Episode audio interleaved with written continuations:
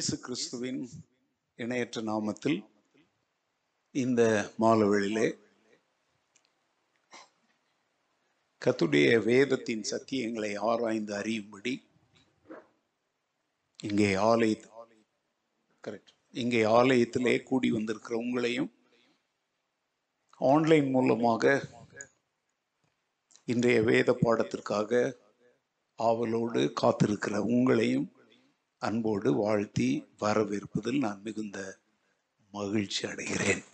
அல்லேலூயா okay இங்கே பெங்களூரில் இன்னைக்கு வந்து பெரிய த்ரெட்டனிங் இல்லை? பயங்க பயமூட்டுறது என்னது? ஆ? நீ ஒரு ஆள் தான் உலகத்தை கண்ணை திறந்து பார்த்துருக்குற இவங்கெல்லாம் தூங்கிட்டு இருந்தாங்க போல். மழைனா மழை பெரிய மழை இல்லையா?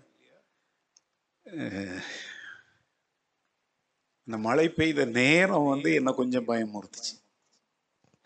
இவங்கெல்லாம் என்ன செய்வாங்களா? வருவாங்களா? உங்க மேல எவ்வளவு நம்பிக்கை பாருங்க. ஆனால் ஆனா உண்மையிலேயே நான் ரொம்ப சந்தோஷப்படுறேன். என் நம்பிக்கை பொய்யாகல. இவ்வளவு பேர் வருவீங்கன்னு நான் நிச்சயமா எதிர்பார்க்கல. ஏங்க உங்களை பத்தி தாங்க சொல்றேன். நான் உங்களை எப்போ திட்டி கொஞ்சம் அப்படி பேசும்போதெல்லாம் சில பாஸ்டர்ஸ் பாஸ்டர் உங்கள் ஜனங்களை அப்படி விட்டு கொடுக்காதீங்க பாஸ்டர் அப்படின்னு சொல்கிறாங்க ஏங்க உங்களுக்காக என்கிட்ட வாதாடுறாங்க. நான் உங்களை புகழ்ந்தா நீங்கள் என்னென்னா முறைக்கிறீங்க. அப்போ நான் செய்கிறது தான் சரி இல்லையா? இவ்வளோ மழையிலையும் இவ்வளோ பேர் வந்திருக்கிறீங்க அப்படிங்கிறத பாராட்டுறேன். குட் இன்னைக்கு சென்னையிலேருந்து ஒரு பெரிய போதகர் ஒரு பெரிய ஸ்தாபனத்தை நடத்துகிறவர் பல ஊழியர்களை வைத்து நடத்துகிற ஒரு தேவ மனிதன் என்னை பார்க்க வந்திருந்தார். அப்போ அவர் கேட்டார் பைபிள் ஸ்டடிக்கு எவ்வளோ பேர் வருவாங்க? அப்படின்னு சொல்லி. அப்போ நான் சொன்னேன் எவ்வளோ பேர் வருவீங்கன்னு? ஏன் போ இவ்வளோ பேர் வர்றாங்களா? அதுவே பெரிய ஆச்சரியமாச்சே அப்படின்னாரு. சில இதெல்லாம் நான் பெருமையெல்லாம் சொல்லுங்க. ஏன்னா பெருமைக்கு வந்து கத்தர் ஏற்று நிற்கிறார் நானும் உலகத்தினுடைய பல பகுதிகள் பல இது ஆன்லைன் எல்லாத்தையும் தான் நானும் பார்க்குறேன் இந்த வேத பாட வகுப்புகளுக்கு வந்து இன்றைக்கு வந்து மக்கள் என்ன காட்டுறதில்ல? எந்த ஆர்வமுமே காட்டுறதில்ல. அதுக்கு என்ன ரீசன் அப்படின்னு பலர்லாம் நாங்கள்லாம் பேசுகிறோம் போதகர்கள் கேட்குறாங்க சில சமயத்தில் வந்து இந்த கேமரா வச்சு நான் பெர்மிஷனே கொடுக்கறதில்ல நீங்கள் வைக்கிறீங்கன்னா இந்த இந்த சைட் கேமராவே வேண்டான்னு சொல்கிறேன் நான். புரியுதா? அப்போ அந்த கேமரா எதுக்கு வச்சுருக்கீங்க? அது அங்கே போகிறதா ஏன்னா இவ்வளோ சின்ன கூட்டத்தெலாம் காட்ட வேண்டாம். ம். சில சமயத்தில் ஏன்னா அது வந்து சில சமயத்தில் இந்த கேமரா மூலம் உங்களை அவங்க பார்க்குறாங்க. அதுவே அவங்களுக்கு ஒரு பெரிய ஆச்சரியமாக இருக்கு. நான் அடிக்கடி உங்களுக்கு சொல்கிறேன் ஜெபம் வேதம் இந்த ரெண்டும் தான் ரெண்டு கண்கள் இல்லையா? ரெண்டு மூணு வாரத்துக்கு முந்தைய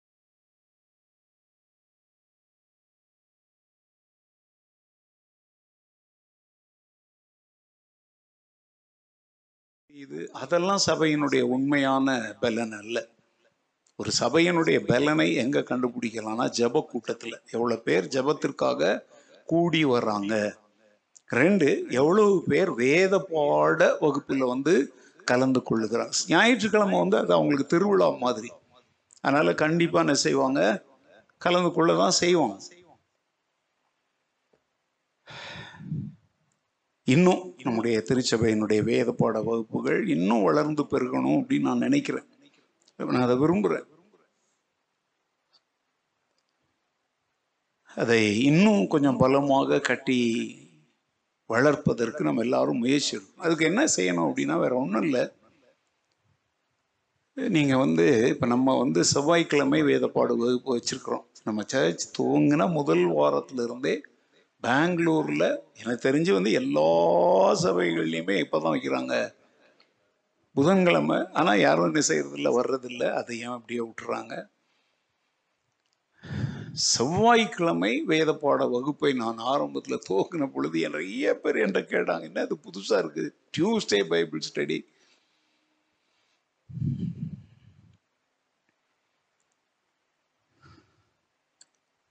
அதுக்கப்புறம் வந்து நான் வச்ச நோக்கம் வேறு ஒன்றும் இல்லைங்க. டியூஸ்டே வச்ச நோக்கமே என்ன அப்படின்னாக்க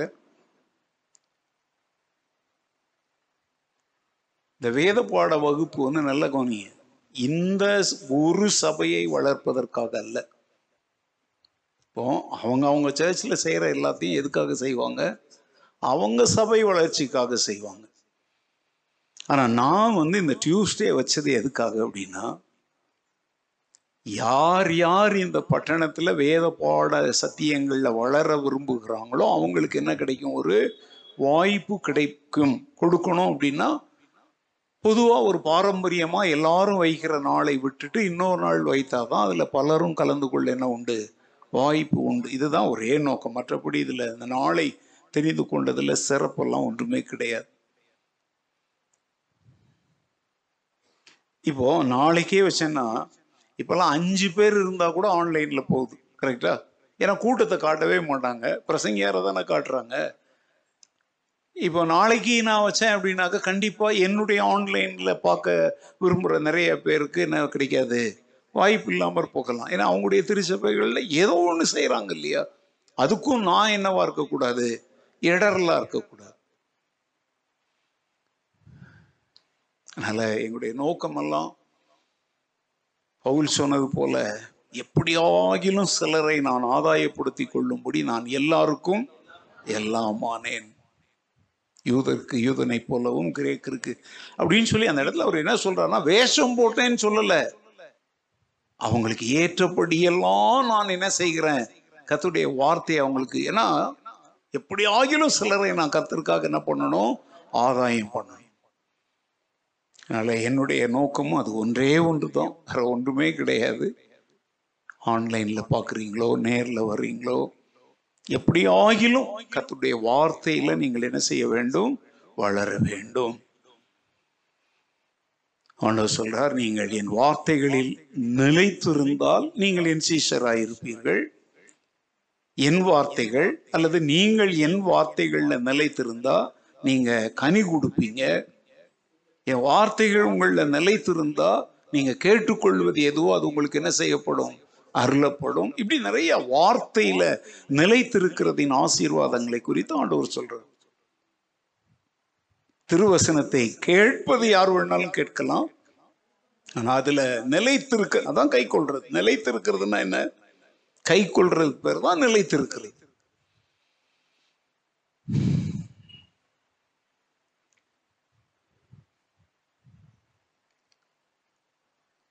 திருவசனத்தை பயிற்சி செய்யுங்க தயவு செய்து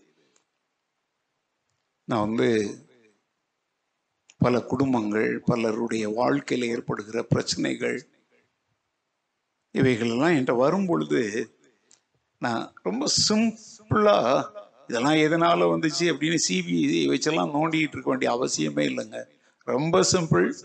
நம்ம போதிக்கிறபடி அவங்க என்ன செய்யறதில்ல நடக்கிறது இல்லை அவ்வளோதான் ஒரே சிம்பிள் மேட்டர் சொல்றேன். உன் குடும்பத்தில் இன்னைக்கு பிரச்சனையா? வேற ஒன்றும் இல்லை. பிசாஸ் அப்படி பண்றான். இப்படி அல்ல. பிசாஸ் எல்லாம் ஒன்றும் பண்ணல. அவன் வேலையை அவன் செஞ்சுக்கிட்டு இருக்கிறான்.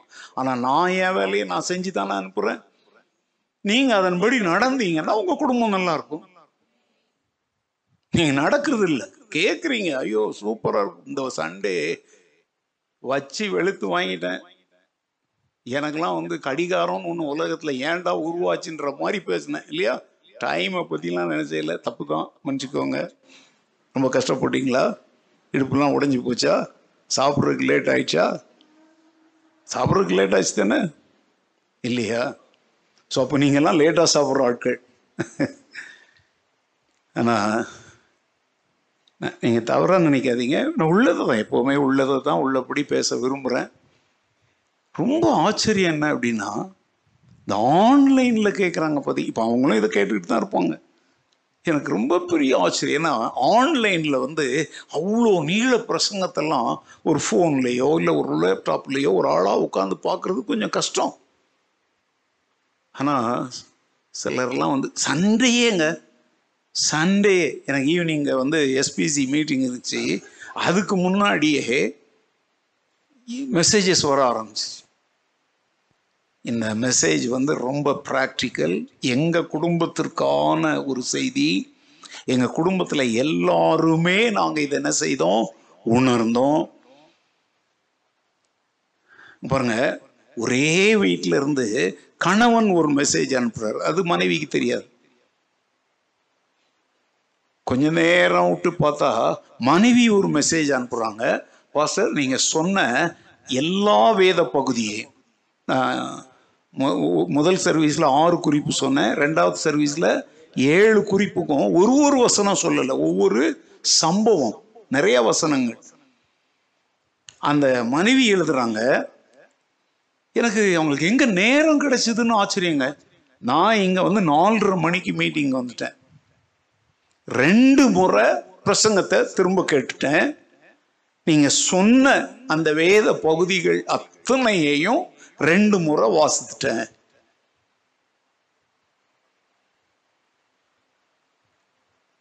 வெளிநாட்டில் இருக்கிறவங்க நான் இதை ரெண்டு தடவை கேட்டேன் மூணு தடவை கேட்டேன். ரொம்ப ஆச்சரியம் ஆனால் கண்டிப்பாக நீங்கள் யாரும் அப்படி சொல்லலை. ஆனால் அந்த ஒரு குடும்பம் சொல்கிறேன்னா அவங்க நம்ம சபையை சேர்ந்தவங்க.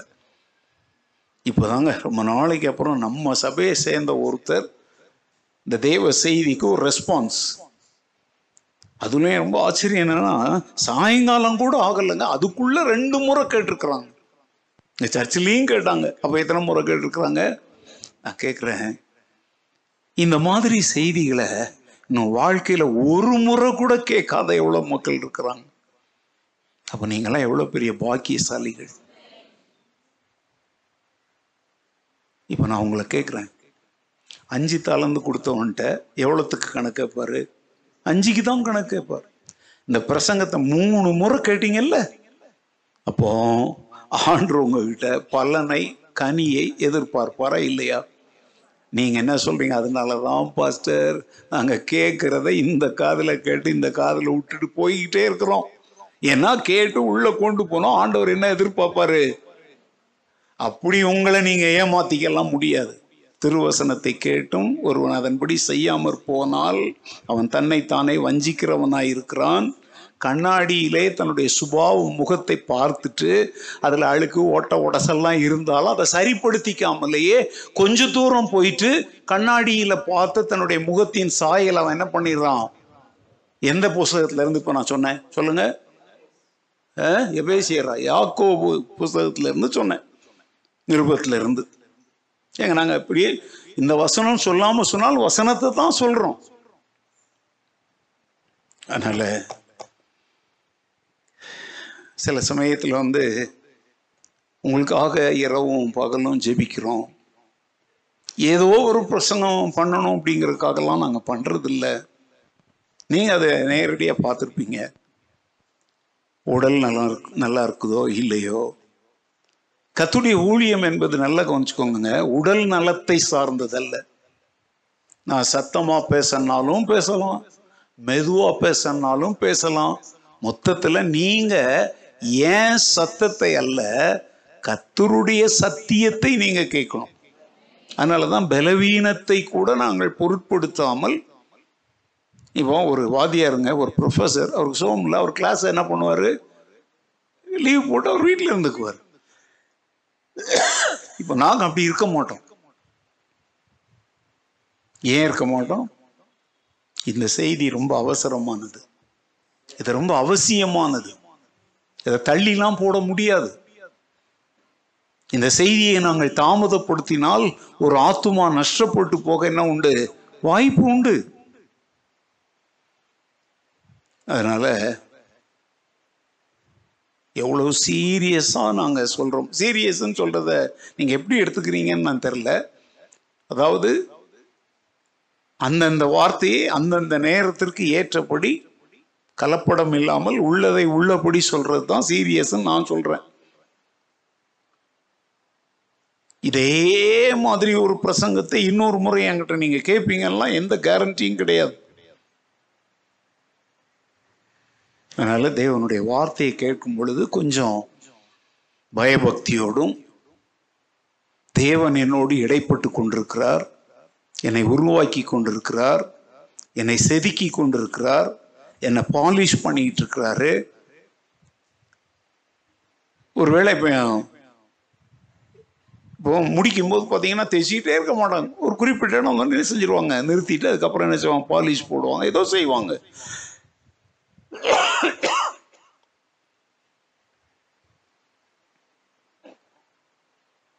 வேலை முடிஞ்ச உடனே என்ன செய்வாங்க? திருப்பியும் தேய்ச்சிக்கிட்டு இருப்பாங்களா? தூக்கி அதை வைக்க வேண்டிய இடத்துல வைப்பாங்க. நான் கேட்குறேன் இப்போ பூமியில் நான் உட்காந்துருக்குறேன் ஒருவேளை என் ஆண்டவர் ஃபினிஷ் பண்ணிட்டாரு. என் மேலே வேலை முடிஞ்சுது அப்படின்னா அடுத்தால நான் வைக்கப்பட வேண்டிய இடம் எங்க? ஏன் முழிக்கிறீங்க? நித்தியம். நான் கேட்குறேன் இன்றைய பைபிள் ஸ்டடியில் என்னை அவ சரிப்படுத்த வேண்டிய காரியத்தெல்லாம் சரிப்படுத்திட்டாருன்னு வச்சுக்கோமே. ஒருவேளை நாளை காலையில் யாத்துமா நித்தியத்தில் இருக்கலாமே? அப்படிங்கிற எண்ணத்தோட நான் தேவ செய்தியை பேசணும் நீங்களும் கேட்கணும். அல்லேலூயா. அப்போதாங்க அந்த வசனத்திற்குரிய மரியாதை கனத்தை நம்ம கொடுப்போம். அல்லேலூயா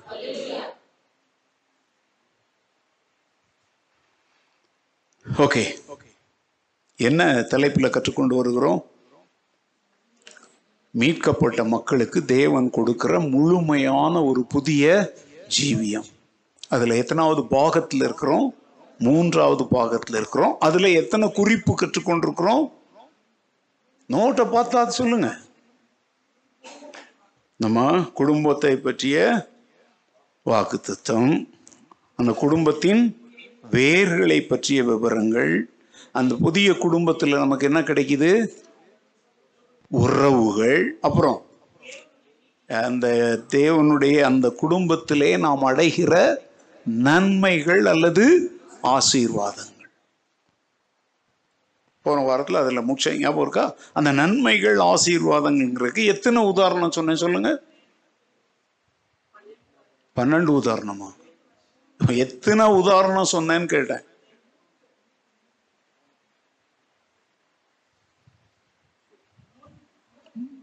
அதையும் அப்படி முக்கிட்டு சொல்றீங்க. மூணு. என்னென்ன? இளைய குமாரன் பனிரெண்டு வருஷ பெரும்பாடுள்ள ஸ்திரீ பதினெட்டு வருஷமாய் ஊனியாய் இருந்தவள் அல்ல சாத்தானால் கட்டப்பட்டிருந்தவள். இந்த மூணு வந்து இயேசுவின் வாழ்க்கையில் ஊழியத்தில் நடந்த சம்பவங்கள் ஆனால் அதை மீட்கப்பட்ட மக்களுக்குரிய ஆசீர்வாதங்கள்னு உங்களுக்கு நான் அதை போதித்தேன்.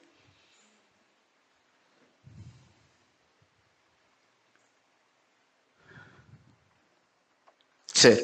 அடுத்த காரியத்துக்கு உங்களை கூட்டிகிட்டு போக விரும்புகிறேன் ஒரு குடும்பத்தில் என்னெல்லாம் இருக்கும் அப்படிங்கிறத கற்றுக்கிட்டு வர்றோம் இல்லையா? சரி. ஒரு குடும்பத்துக்குள்ளே நம்ம வந்துட்டோம். இப்போ ஆசீர்வாதங்கள்லாம் இருக்குது. ஓகே உறவுகள்லாம் இருக்குது. நம்ம குடும்பத்தினுடைய வேர் என்ன அப்படிங்கிறதெல்லாம் தெரிஞ்சுக்கிட்டோம். நம்முடைய குடும்பம் என்னங்கிறதெல்லாம் தெரிஞ்சுக்கிட்டோம். நாலு காரியம் கற்றுக்கிட்டோம் ஒரு குடும்பத்தில் வேற என்னெல்லாம் இருக்கும்? என்ன தம்பி என் நோட்ஸ் ஏதாவது திருப்பி பார்த்தியா? இல்லை இங்கே தான் வச்சுருந்தாங்க. ஏன்னா கரெக்டாக அடிக்கிறியா? அதுக்கு தான் சொல்கிறேன் நான் நினைக்கிறேன் இந்த பாடத்தை அந்த காலத்தில் நடத்தும் போது நீ சின்ன பையனாக இருந்து கேட்டிருக்கிற. அதனால ஒரு ஞாபகம் இருக்கலாம். ஒரு குடும்பம் அப்படின்னா அங்கே என்ன இருக்குது? உங்களுக்கு பிடிக்காத டாப்பிக்கே இன்னைக்கு பேச போகிறேன் பொறுப்புகள். மீட்கப்பட்ட தேவ ஜனங்கள் பிதாவை தகப்பனாக கொண்ட ஒரு குடும்பத்தினுடைய அங்கத்தினராக மாறி உறவுகள் ஆசீர்வாதங்களை அனுபவித்தாலும் அவர்களுக்கென்று சில பொறுப்புகளை தேவன் என்ன செய்திருக்கிறார்? வைத்திருக்கிறார்.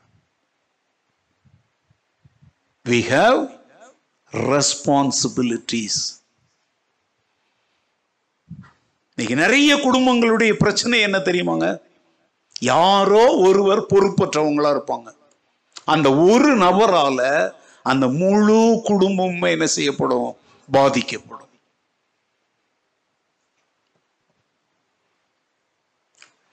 குடும்பத்தில் பொறுப்புன்னா என்ன? எதை பொறுப்புன்னு சொல்றீங்க? What is the responsibility of a family okay தகப்பன்? தகப்பன் செய்ய வேண்டிய சில பொறுப்புகள். ஓகே தாய்க்குன்னு சில பொறுப்புகள் இருக்குது. பிள்ளைகளுக்குன்னு அதை அப்படியே கொஞ்சம் இன்டர் ரிலேஷன் பண்ணி சொல்லுங்க. தகப்பன் தாய்க்கு சரிய வேண்டிய சில பொறுப்புகள். அங்க முடியல. அதே தகப்பன் பிள்ளைகளுக்கு செய்ய வேண்டிய சில பொறுப்புகள். அதே மாதிரி தாயை எடுத்துக்கோங்க. தகப்பனுக்கு செய்ய வேண்டிய பொறுப்புகள் பிள்ளைகளுக்கு செய்ய வேண்டிய பொறுப்புகள். பிள்ளைகள் ரெண்டு பேருக்கும் சேர்த்து தாய்க்கும் தகப்பனுக்கும் சேர்த்து செய்ய வேண்டிய சில பொறுப்புகள்.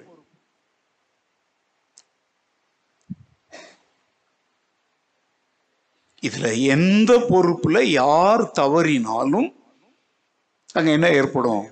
பிரச்சனைகள் ஏற்படும்.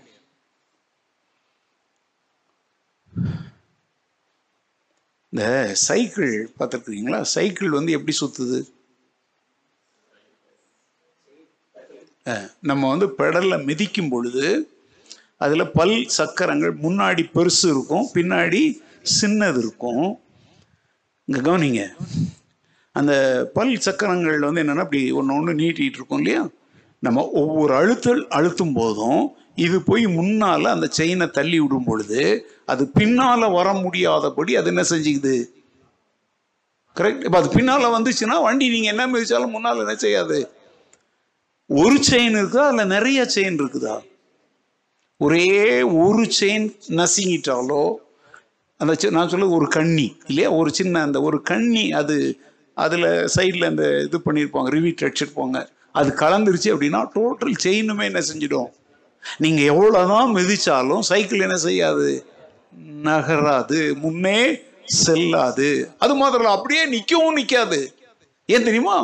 அது முன்னாடியும் போகல பின்னாடியும் போகல அப்படின்னா என்ன செஞ்சிடும்? சாஞ்சிடும்.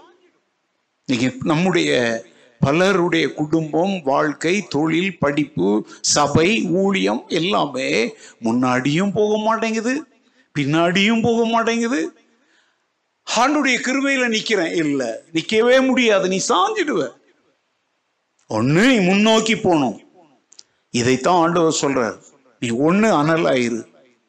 இல்லது ரெண்டுமே இல்லாம வெது வெதுப்பாலாம் நீ என்ன செய்ய முடியாது? இருக்க முடியாது. எந்த சபையை பார்த்து சொல்றாரு? லவோதிக்கியா சபையை பார்த்து சொல்றாரு. லவோதிக்கியா சபை லவோதிக்கியா பட்டணம். அந்த பட்டணத்துல வந்து வெந்நீர் ஓடுகிற ஒரு ஆறு இருந்துச்சு. அந்த பட்டணம் வந்து நல்லா கவனிங்க தண்ணி தானே த- தண்ணி தானே ஓடும். ஆனால் அந்த ஊருடைய ஒரு விசேஷம் என்னென்னா ஒரு ஊற்றில் இருந்து என்ன பொங்கி வரும். வெந்நீர் பொங்கி வரும். அது ஊருக்குள்ளே என்னவா ஓடும்? ஒரு நதியாய் ஓடும். இப்போ கவனிங்க ஆண்டவர் வந்து எப்போதுமே சில காரியங்களை சொல்லும்போது அதன் பின்னணி ஒன்று இருக்கும். அந்த பட்டணத்துக்கு மாத்திரம் குளிராகவும் இல்லை அனலாகவும் இல்லை நீ வெது வெதுப்பா இருக்கிறன்னு ஏன் சொன்னார்? அப்படின்னு பார்த்தீங்க அப்படின்னா இந்த ஊர்க்காரங்க அவங்க ஊருக்குள்ள ஓடுற நதி என்ன நதி? வெந்நீர் நதி. ஆனா அது எப்படி இருக்கும் தெரியுமா? அது ஊருக்கு வெளியில எங்கேயோ ஒரு மலைப்பகுதியில் அது புறப்படுது. அது அப்படியே புறப்பட்டு அப்படியே பயணம் செய்து பயணம் செய்து இவங்க ஊருக்குள்ள வரும்போது அது பச்சை தண்ணியாகவும் மாறி இருக்காது. கொதிக்கிற தண்ணியாகவும் இருக்காது. அது எப்படி இருக்கும்?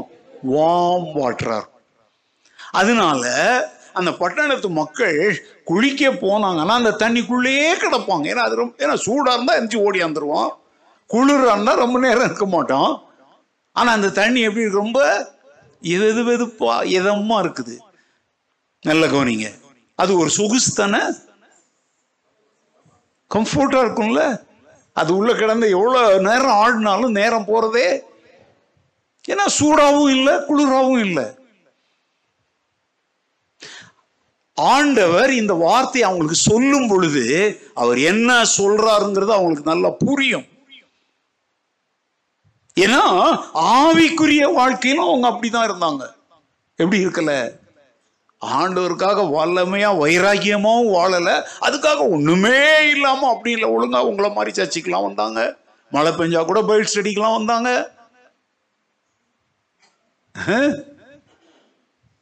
ஆனால் சாட்டர்டே பார்த்தா பாசிங் பிரேக் வர மாட்டாங்க. ஏன்னா ப்ரேயர்னா வலிக்கும். ஊழியம் செய்யவான்னா வலிக்கும். ஏதாவது சபையில் பொறுப்புகள் எடுத்துக்கோ அப்படின்னா இவ்வளோ பெரிய சபையில நான் தான் கட்சனா ஒரு ஆளே இல்லையான்னு கேட்பாங்க. இதான் வெது வெதுப்பு. சிலர்லாம் எப்படி தெரியுமா? நம்ம தான் தசவம் காணிக்க கொடுக்குறோம. அதோட நம்மளை விட்டுற வேண்டியது என்ன? ஏங்க நீங்க காசு கொடுப்பீங்கிறக்காக கல்வாரி சிலுவையில் இயேசு தன் ரத்தத்தை சிந்தி மறித்தார் நீங்களாம் நிறைய பேருக்கு ஒரு பெரிய பெருமை என்னன்னா நான் ஒழுங்கா தசம் அப்படின்னா நீ ஒரு பரிசெய்யும் முதல்ல நீ தசம்பம் கொடுக்குறியா? அதை மறந்துடு. கத்தருடைய கணக்கில் கொடுத்துட்டியா? அதை மறந்துட்டு நான் கொடுத்தேன்.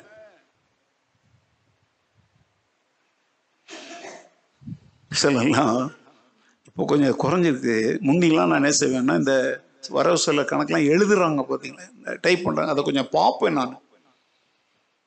இப்போ நான் அதை பார்க்குறதெல்லாம் நான் விட்டுட்டேன். என்னத்துக்கு? அதை போய் பார்த்து நான் என்ன செய்ய போகிறேங்க வரவுனா வரும் செலவுனா செலவு.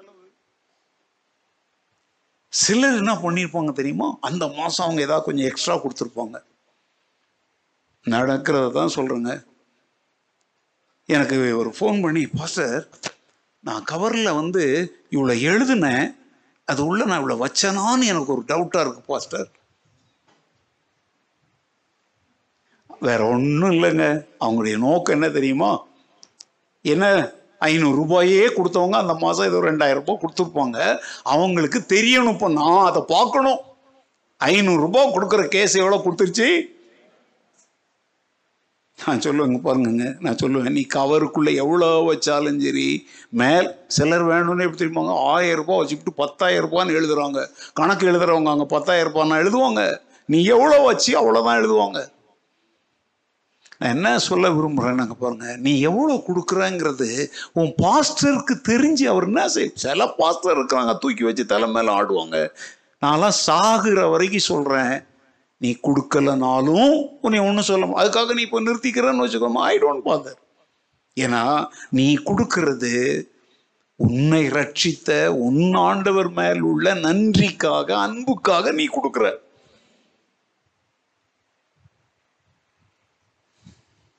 ஒருத்தங்க இல்லை பேசிக்கிட்டு இருக்கும்போது சொல்கிறாங்க நம்ம சர்ச்சி ரொம்ப மோசம் பாஸ்டர் என்னடா என்கிட்டே சொல்கிறாங்க அப்படின்னு. என்ன அப்படின்னா இல்லை நம்ம ஜனங்கள்லாம் வந்து கொடுக்கணும்னா இன்னும் எவ்வளோ வேணாலும் கொடுக்கலாம்.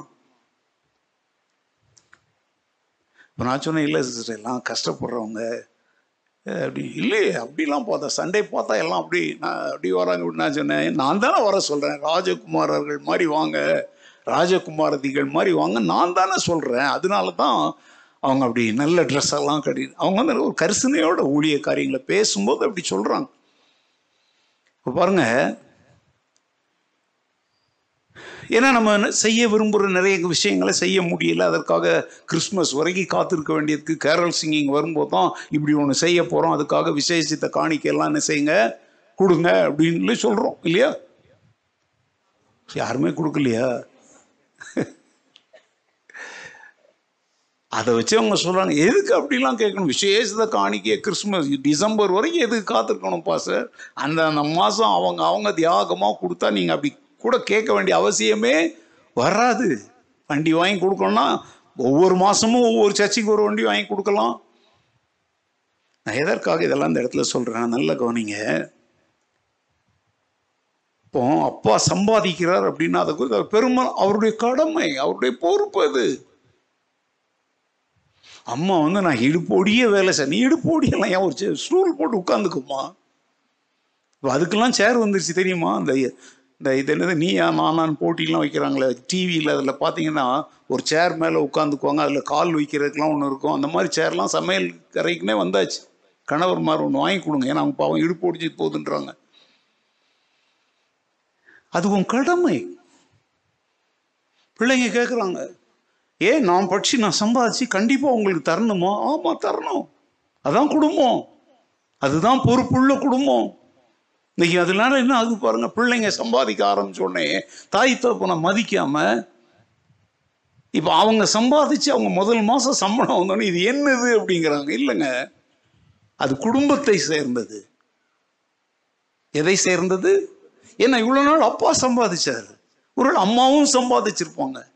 இல்ல அம்மா சம்பாதிக்கலன்னா பிள்ளைகள் படிப்பதற்கும் கணவன் வேலைக்கு சென்று வருவதற்கும் உரிய எல்லா பொறுப்புகளையும் ஏற்று குடும்பத்தை அவங்க என்ன பண்ணியிருக்கிறாங்க? துணி துவைச்சாங்க வீடு துடைச்சாங்க. என்னென்னலாம் செஞ்சாங்க? நீங்க அதை செஞ்சு பாருங்க பார்க்கலாம்.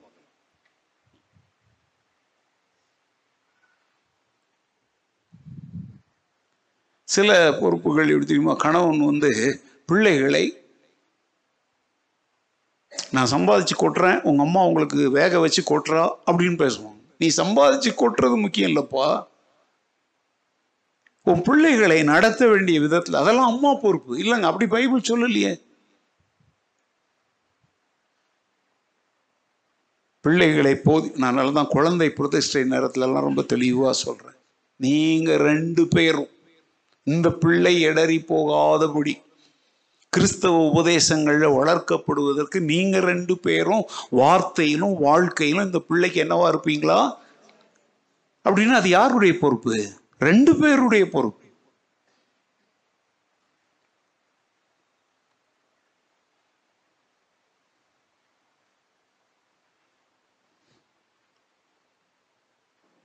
மத்தேயு இருபத்தி ஓராவது அதிகாரம் இருபத்தி எட்டுலேருந்து முப்பத்தி ஒன்று வரைக்கும் பாருங்க Matthew chapter twenty one verses from twenty eight to thirty one ஆயினும் உங்களுக்கு எப்படி தோன்றுகிறது?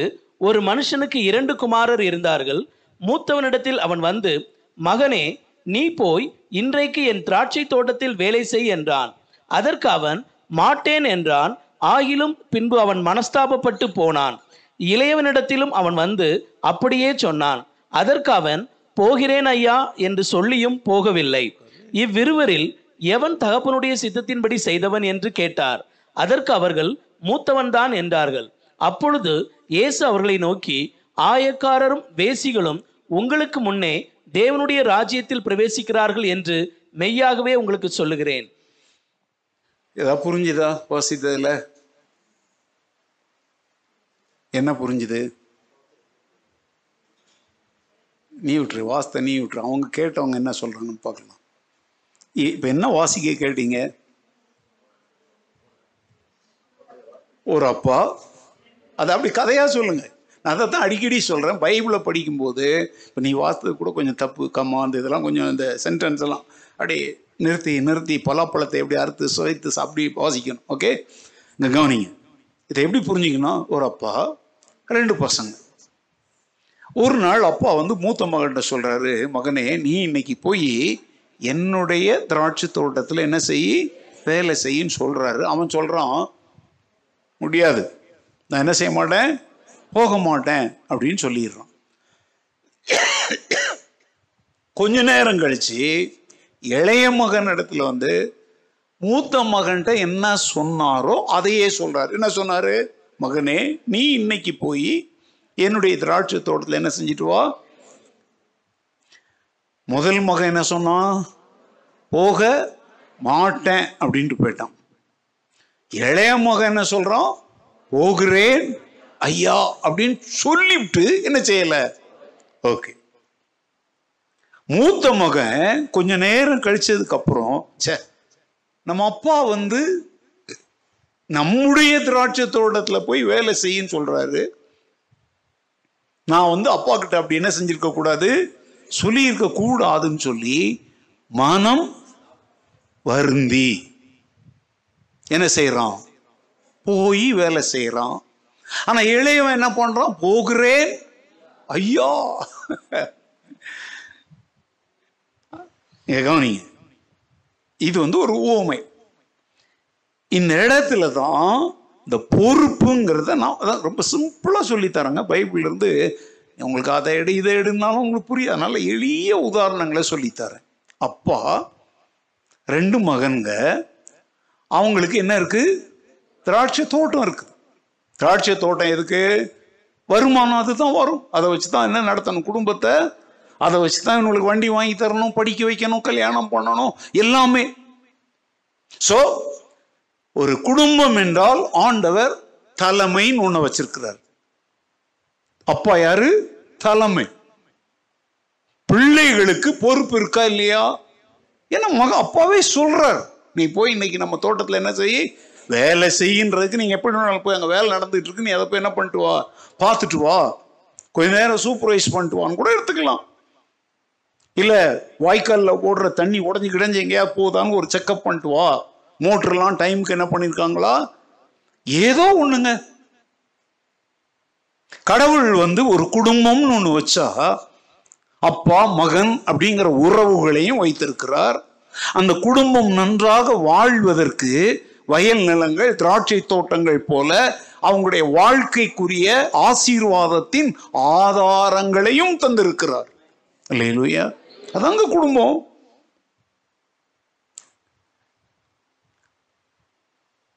ரெண்டு மகன்கிட்டையும் அப்பா சொல்கிறார் பார்த்தீங்களா நீ போய் இன்னைக்கு திராட்சை தோட்டத்தில் என்ன பண்ணு? வேலை செஞ்சுட்டு வா அப்படின்னு சொல்லும் பொழுது ஒருத்தன் போக மாட்டேன்றான் ஒருத்தன் போறேன்றான் ஆனால் போகலை. இந்த போக மாட்டேன்னு சொன்னவன் அதுக்கப்புறம் பொறுப்பை என்ன செய்கிறான்? உணர்ந்து செய்ய வேண்டியதை என்ன செய்தான்? இதை நீங்க அப்படியே எடுத்துக்க கூடாதுங்க. அப்படின்னா அர்த்தம் என்னன்னு தெரியுமா? திமிர் பேசுற நேரத்துல பேசலாம். பேசிவிட்டு அப்புறம் செய்யலாம். அப்படின்னு அர்த்தம் எடுத்துக்காதீங்க. இந்த இடத்துல ஆண்டவர் உணர்த்துறது என்ன தெரியுமா? ஒருவேளை அறிந்தோ அறியாமலோ உன் பொறுப்பை உணராம தாந்தோன்றித்தனமா ஊதாரித்தனமா இருந்தா கூட திருந்து அப்படின்னு சொல்றார். இல்லையா மூத்த மகன் திருந்துறான். இளைய மகன் வந்து ரொம்ப தாழ்மையா கீழ்ப்படிதல் உள்ளவனை போல நடிக்கிறான் ஆனால் அவன்கிட்ட என்ன இல்லை? உண்மையில் பொறுப்பும் இல்லை கீழ்ப்படிதலும் இல்லை.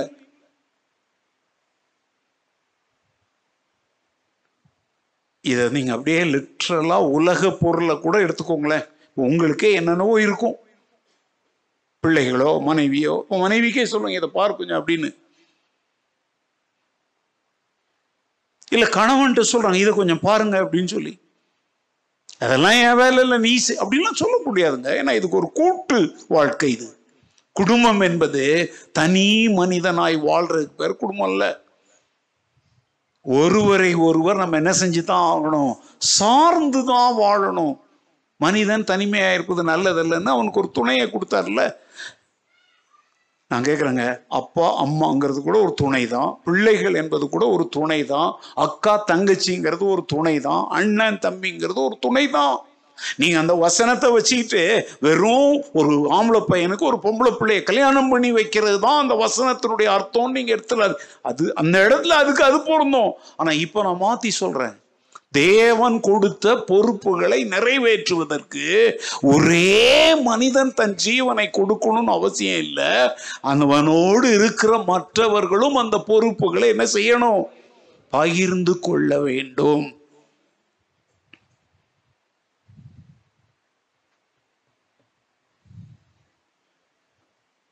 இந்த உதாரணத்தை அதுக்கு தான் ஆண்டவர் சொல்றார்.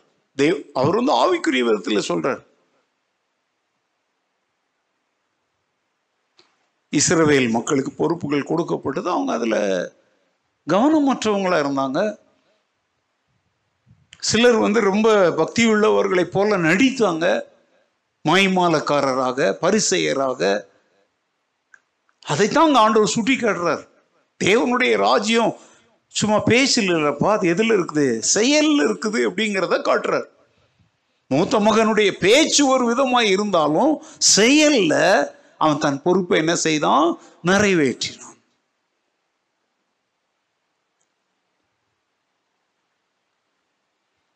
ஒரு குடும்பம் தே இப்போ நம்ம தேசத்தை எடுத்துக்கோங்க. பேச்சு பேச்சு அப்பா எட்டு வருஷமா ஒருத்தர் பேசியே காலத்தை ஓட்டுறார். செயல் என்ன? தெரிஞ்சவங்க சிரிக்கிறீங்க தெரியாதவங்க முழிக்கிறீங்க. பேச்சு. தேவனுடைய ராஜ்யம் பேச்சிலே அல்ல பலத்திலே உண்டாயிருக்கிறது. இப்போ நம்ம தேசத்தை பற்றி சொல்றோங்க உங்கள் குடும்பம் உங்கள் தேசம். இந்த சபை தேவன் நமக்கு தந்திருக்கிற ஆவிக்குரிய தேசம். கரெக்டா இங்கே வந்து அதிகாரங்கள் வரிசைப்படி இருக்கா இல்லையா? இருக்கு. அதை முதல்ல ஒத்துக்கோங்க. அவர் என்ன சொல்கிறது நான் என்ன கேட்குறது அப்படின்னா கழுதை தேஞ்சி கட்டரும்பான மாதிரி தான் போயிடும். நானும் பார்க்குறேங்க சேர் போடுறதுக்கு வந்து ஒரு சிலர் வர்றாங்க. முடிஞ்ச உடனே அதை எடுத்து வைக்கிறதுல ஒரு சிலர். நான் இருந்தால் சேர் இழுக்கிற சத்தம் வர்றதில்ல. நான் இல்லைன்னா அஞ்சு சேரை வச்சுட்டு அப்படியே தள்ளி விடுறாங்க பாருங்கள் அதுக்காக நான் வந்து இங்க நின்று காத்து நின்று எவ்வளோ சேரை உடச்சு போட்டிருக்காங்க தெரியுமா? அதை இழுத்து இழுத்தே அந்த தர இப்படி ஆகிப்போச்சு அதை எடுத்துக்கொண்டு வைக்க நான் இப்போ சொல்றேன் இந்த சேர் உடஞ்சி போகுது திருப்பி நம்ம வாங்குறோம். யாருடைய காசு? நம்ம காசு கரெக்டான வார்த்தை. நம்ம காசு நம்ம உழைப்புல வந்ததுங்க. இந்த இது எனக்கு தேவன் தந்த குடும்பம் இங்க இருக்கிற எல்லாவற்றையும் நாங்க நல்லா பராமரித்தா நீண்ட காலம் அவைகளை நாங்கள் என்ன செய்யலாம்?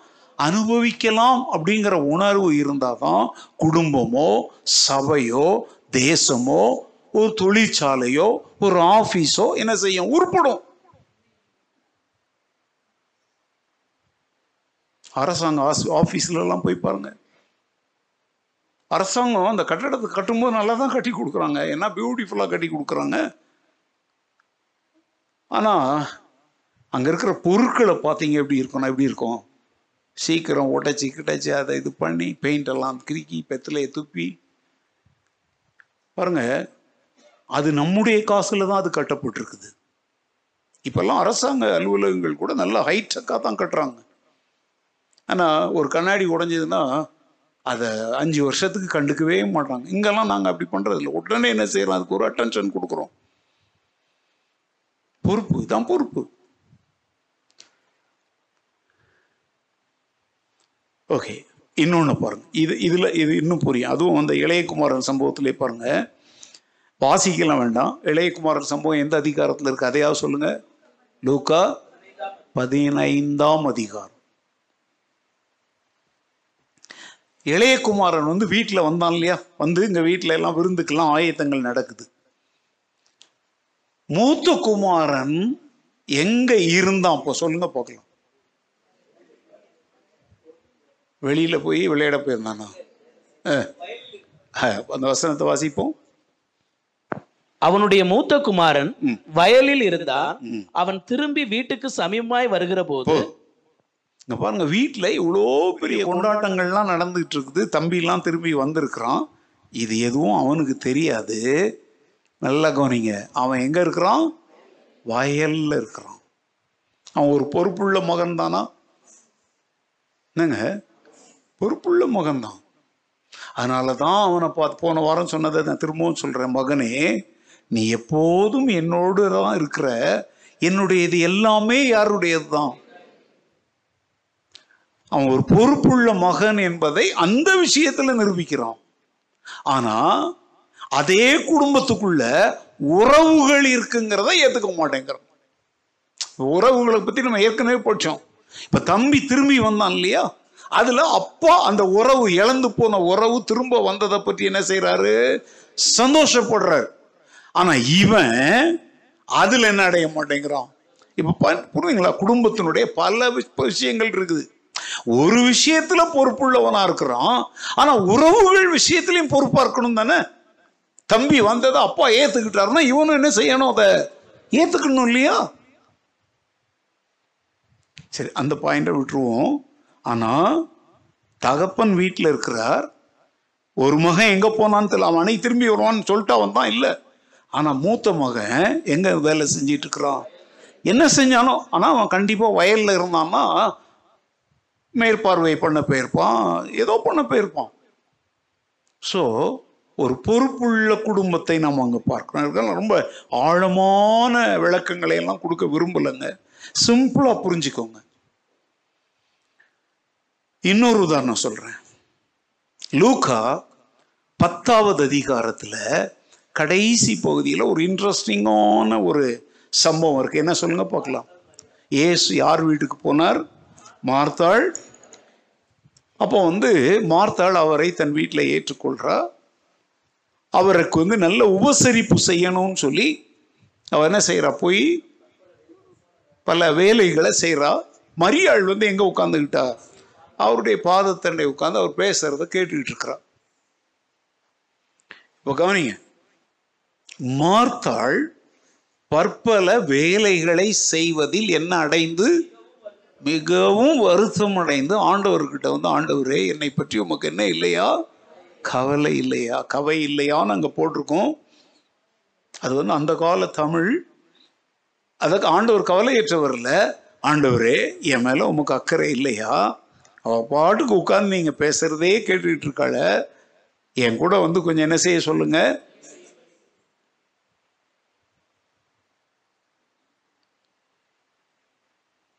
நம்ம சில சமயத்தில் இந்த ரொம்ப கவலைப்பட்டு இல்லை அக்கறையாக இருக்கிறவங்கள இவ சரியான மார்த்தாப்பா நாங்களே சொல்கிறோம் ஞாயிற்றுக்கிழமை சர்ச்சுக்கு வராமல் கட் அடிச்சுட்டு டம் டம் பிரியாணி செஞ்சால் அது சரியான மார்த்தா அப்படின்னு நானே சொல்லுவேன். எதை எப்போ செய்யணுமோ அப்போ தான் செய்யணும். அவருடைய பாதத்தில் உட்கார வேண்டிய நேரத்தில் பாதத்தில் உட்காரணும். பாத்திரங்களை கழுவ வேண்டிய நேரத்தில் பாத்திரம் ரெண்டுமே தான் தேவனுடைய ஊழியம். இப்போ ஏசு அந்த வீட்டுக்கு போயிருக்கிறாரு. கண்டிப்பாக அவருக்கு அங்கே என்ன கொடுத்துருப்பாங்க? உபசரிப்பு கொடுத்துருப்பாங்க. இப்போ அந்த வீட்டில் பாருங்க. இப்போ அவங்களுக்கு தாய் தகப்பன் இருந்த மாதிரி அங்கே போடலை. இயேசு கிட்ட வந்து அவள் கேட்குறா என்னை பற்றி உங்களுக்கு கக்கறை இல்லையாண்டவரே எனக்கு உதவி செய்யும்படி அவளுக்கு என்ன செய்யுங்க? கொஞ்சம் சொல்லுங்க. பாருங்க குடும்பத்தில் பாருங்க பொறுப்புகள் உறவுகளை பாருங்க. இப்போ அந்த குடும்பத்துக்கு இப்போதைக்கு அப்பா யார் தான் இயேசு தான் யார்கிட்ட போய் சொல்றது? அவர்கிட்ட தான் சொல்ல முடியும்.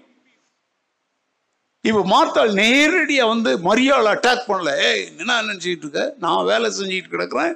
நீங்கள் உட்கா அப்படின்லாம் அவ பேசலைங்க. ஆண்டோர்கிட்டே சொல்றான் அந்த மார்த்தாளை பற்றி நீங்க என்ன நினைக்கிறீங்க? ஆண்டவர் மேல அன்பு இல்லாத ஏங்க ஆண்டவர் மேல அன்பு இல்லாதவா? இவ்வளவு உரிமையோடு அவர்கிட்ட பேச முடியுமா? என்னை பற்றி உங்களுக்கு அக்கறை இல்லையா ஆண்டவரே. எனக்கு கொஞ்சம் உதவி செய்யும்படி சொல்லுங்க. அப்புறம் நாங்கள் ரெண்டு பேருமே வந்து உட்கார்றோம். அதான் அதனுடைய அர்த்தம். பொறுப்புள்ளவள். இன்னைக்கு நம்முடைய குடும்பத்தில் இயேசு தான் தலைவராக விருந்தினர்லாம் இல்லை அவர் தான் தலைவரே. நீங்கள் ஏசு எங்கள் வீட்டின் விருந்தினர்னே காலத்தை ஓட்டிக்கிட்டு இருக்காதீங்க. ஆரம்ப காலத்தில் குழந்தை கிறிஸ்தவங்களாக இருந்த போது ஏசு இந்த வீட்டின் விருந்தினர்னு சொன்னீங்க.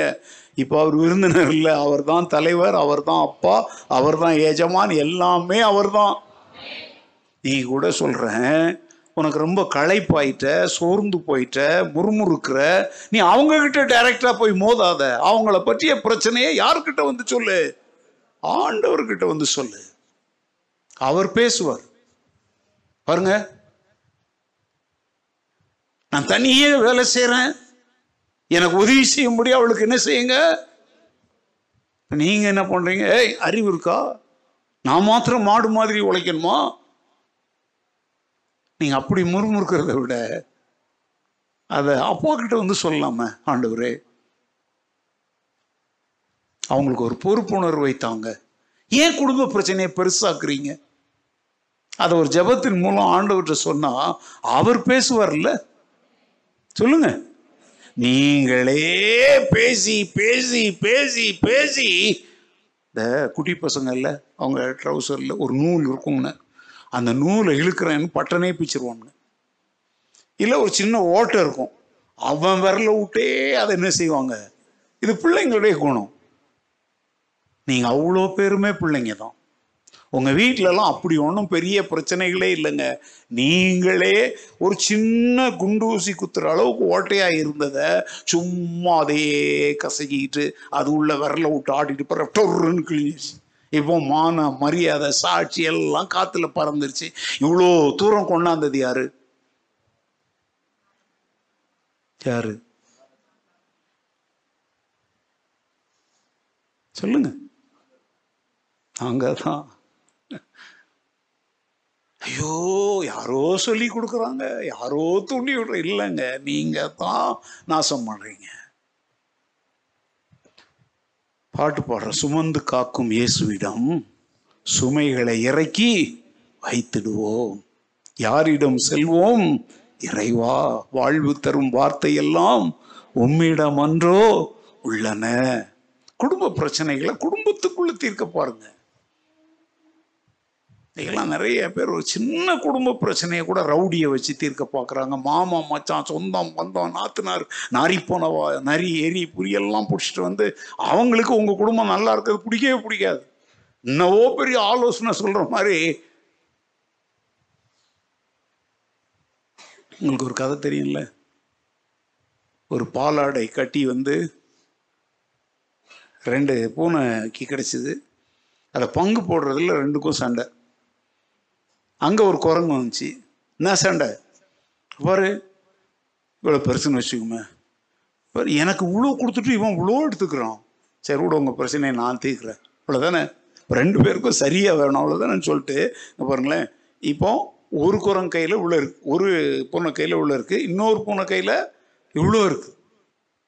இப்போ ரெண்டும் என்ன சொல் இந்த பூனை என்ன சொல்லுது? சரி சமமாக வேணும். உடனே இந்த குரங்கு என்ன பண்ணிச்சு தெரியுமா? இந்த பீஸை அப்படியே தூக்கி வச்சுட்டு இந்த பெரிய பீஸ் இருக்குல்ல அதில் இந்த பீஸ் போக எக்ஸ்ட்ரா எவ்வளோக்கோ அதை கட்சி அது தின்றுச்சு. இப்போ இந்த ரெண்டு பீஸும் இப்போ என்ன ஆயிடுச்சு? புரியுதா புரியலையா? இந்த அண்ணன் தம்பி அக்கா தங்கச்சி அவங்கள கூட்டிட்டு வரேன் இவங்கள கூட்டிட்டு வரேன் ஒரு கை பார்த்துடுறேன். ஒன்றும் இல்லை உன் குடும்பத்தை கட்சி தின்னுட்டு போயிட்டே இருப்பாங்க. கத்தர் ஒருவர் தாங்க நம்ம மேல அக்கறை உள்ள பஞ்சாயத்தெல்லாம் கூட்டாது தயவு செய்து.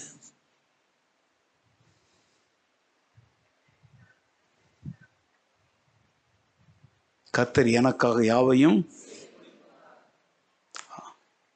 அவர் உங்களை விசாரிக்கிறவரானபடியால் உங்கள் கவலைகள் பாரங்கள் பிரச்சனைகளை எல்லாம் அவர் மேல் என்ன செய்யுங்க?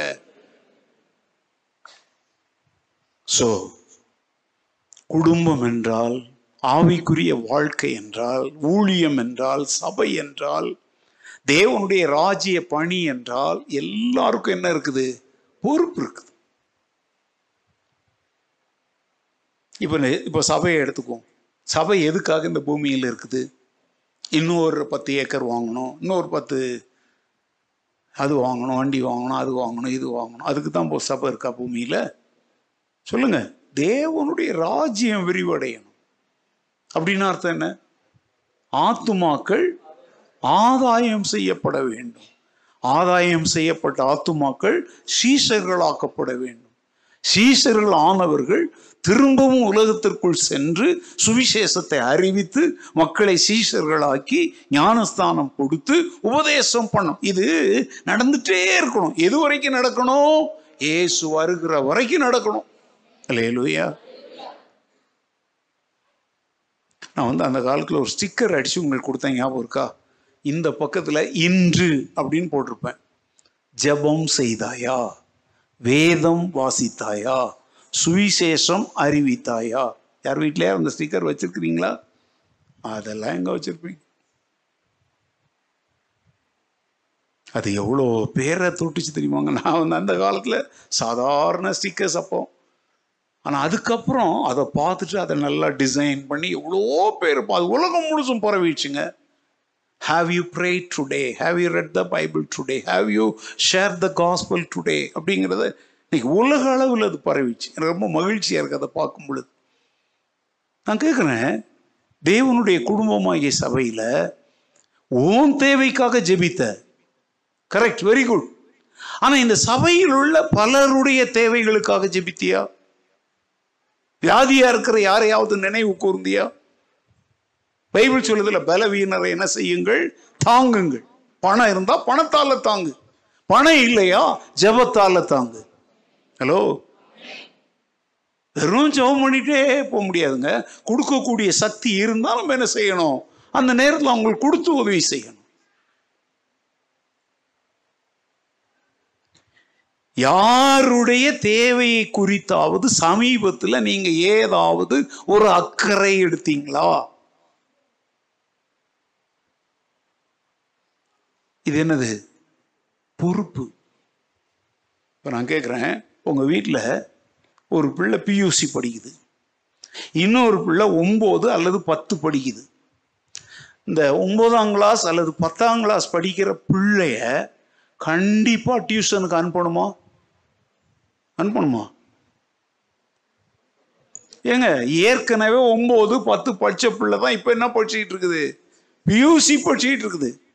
குடும்ப சூழ்நிலை வறுமை இந்த குழந்தைய டியூஷனுக்கு அனுப்ப வசதி இல்லை. அப்படியே விட்டுடலாமா இந்த மூத்த பிள்ளை இளைய பிள்ளைக்கு என்ன எடுக்கணும்? சிம்பிளாக சொல்லித்தேன் இது பொறுப்பா? சொல்லுங்கங்க. இப்போ சபையில ஐயோ நான் இத்தனோ வருஷம் வரேன். வெரி குட் சந்தோஷம். உங்களுக்கு மாலை போட்டுமா? செத்தவங்களுக்கு தான் மாலை போடுவாங்க. நிறைய பேர் நம்மளெல்லாம் கண்டுக்க மாட்றாங்க. வாங்க இனிமேல் கண்டுக்கிறேன். எல்லா சண்டையும் சந்தன மாலை வாங்கி வச்சு உங்களை கண்டுக்கிட்டு அப்படியே கண்ணோட கண்ணா பார்க்குறேன் பார்த்துட்டு உங்கள் கழுத்தில் மாலை போட்டு அனுப்புகிறேன் பிணம் நீங்கள் என்னை கண்டுக்கணும்? என்னை கவனிக்கணும்னா செத்த பிணம். ஏங்க அதே சபையில் எத்தனையோ மாசமா வர்றாங்க. அவங்ககிட்ட பேசுறதுக்கு ஒரு ஆள் இல்லை. நீங்க எங்க இருந்து வந்திருக்கிறீங்கன்னு கேட்க ஆள் இல்லை. ஆனா நீ இத்தனோ வருஷம் இத்தனோ வருஷம் கதை விடுற கனியற்ற பால் மரமே ஓ மரத்தின் ஓ வேர் அருக வளருகிற இன்னொரு செடியை பற்றி நீ கவலைப்படு. நீ பெரிய மரம். உன் மரத்தடியில எவ்வளவு சின்ன சின்ன செடிகள்லாம் முளைச்சி வருது தெரியுமா? உன்னுடைய கிளைகளில் எவ்வளவு பறவைகள் வந்து கூடு கட்டி வாழுது தெரியுமா? அதை பற்றி கொஞ்சம் அக்கறை எடு. என்ன கவனிக்கல என்ன கவனிக்கல என்ன விஷயம் நான் அப்போ சொல்றேங்க நீ எவ்வளவு வளர்ந்துட்ட? உனக்கு ஜெபிக்க தெரியும். உன் பிரச்சனைக்காக ஆண்டவரிடத்துல எப்படி வேண்டிக்கணும்னு உனக்கு நல்லா? ஆனா நீ என்ன சொல்ற? பாஸ்டர் என்னைக்காவது எங்க வீட்டுக்கு வந்தாரா? எனக்காக ஒரு ஜெபம் பண்ணாரா?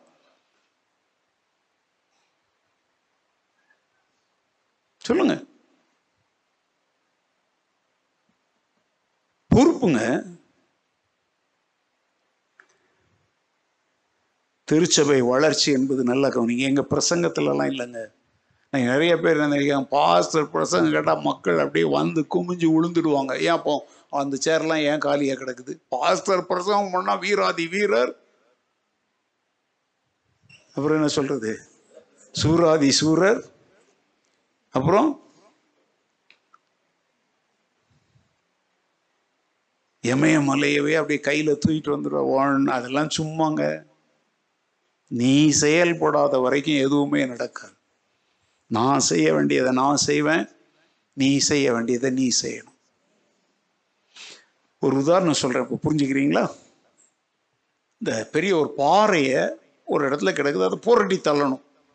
கையில் இப்படி தள்ளினா அது என்ன செய்ய மாட்டேங்குது? போக மாட்டேங்குது. ஒரு ஆள் தான் இருக்கிறான். அவன் அதை தள்ளணும். அவன் எப்படி எப்படி தள்ளுவாங்க?